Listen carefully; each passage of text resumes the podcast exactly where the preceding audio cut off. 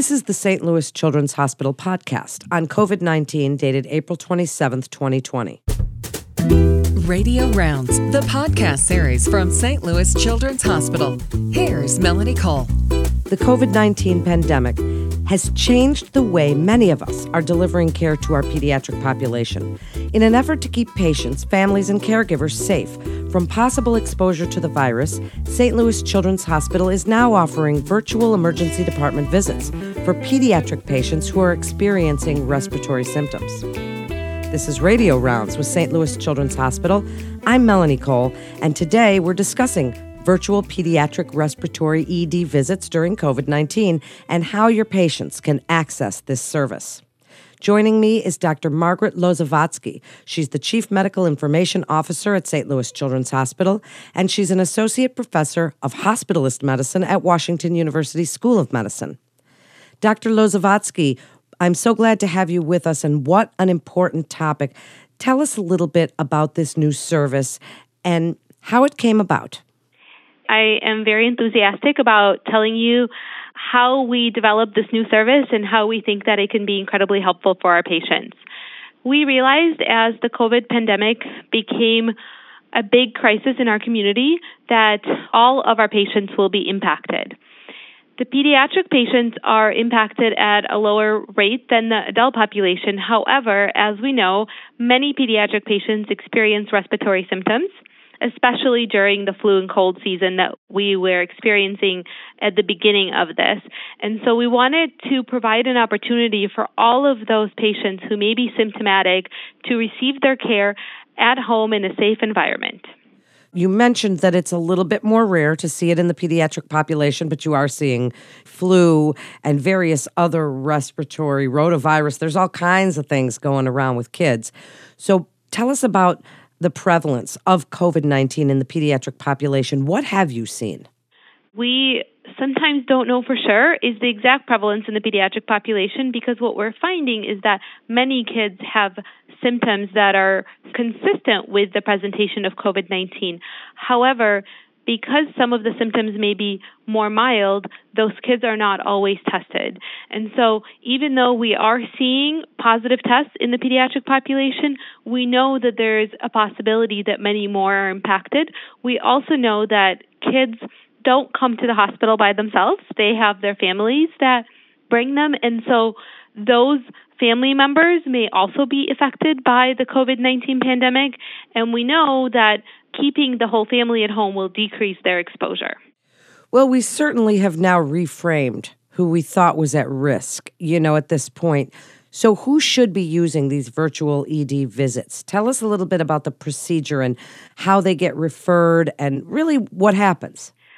We wanted to make the service available to as many patients as possible. So we know that our pediatric offices are seeing their patients sometimes in the office and sometimes virtually.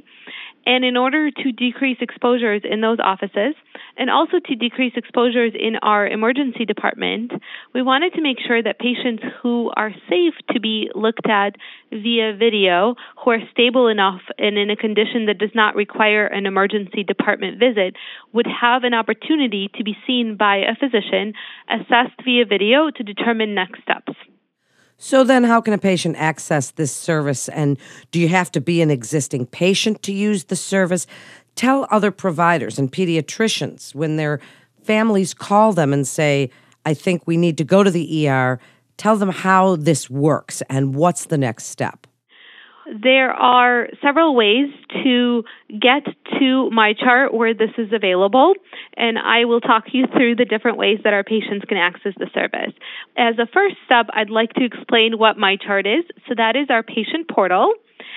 Anybody can have an account in MyChart that they can access to be able to then log in, look at their child's chart, and in their child's MyChart account, there is a symptom checker. They can go through the symptom checker to make sure that they qualify for these visits, and that essentially means that they're safe enough to not need to bring their child in to be seen in person at that moment.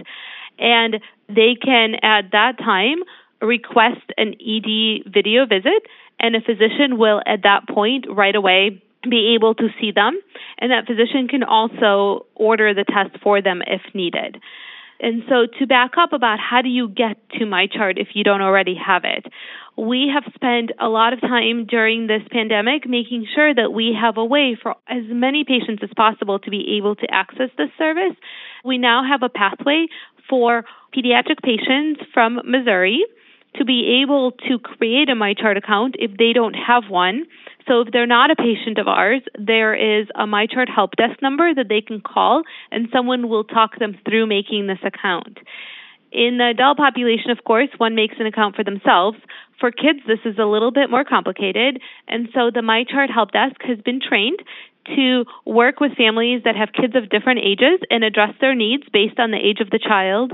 Anyone under the age of 11 will have a parental account, so they are able to make an account for the parent if the parent doesn't have one, and then the parent will request to have proxy access to their child's account, meaning that child's account will be attached to theirs. And that can all be done with one phone call. And then in our adolescent population, they can actually have their own account. And so the team will speak with the adolescent, request their email, and be able to send them an activation link to their email again in real time so that account can be created right away. And these ED video visits can be accessed immediately. So then, who is providing care to the patient? Is it one of the ED docs? Who's doing that? So these services are provided by emergency room physicians, hospitalist physicians, and other pediatric subspecialists.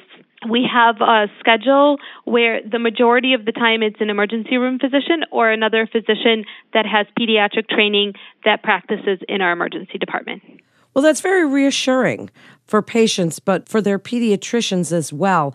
And if a patient needs COVID 19 testing, what happens next? We are able to participate in the system process of making sure that the patients qualify for the test if it's necessary, and then the test can be ordered during the visit and routed to our testing centers. And once the order is placed, the patient can go to the testing center and get the test completed if necessary.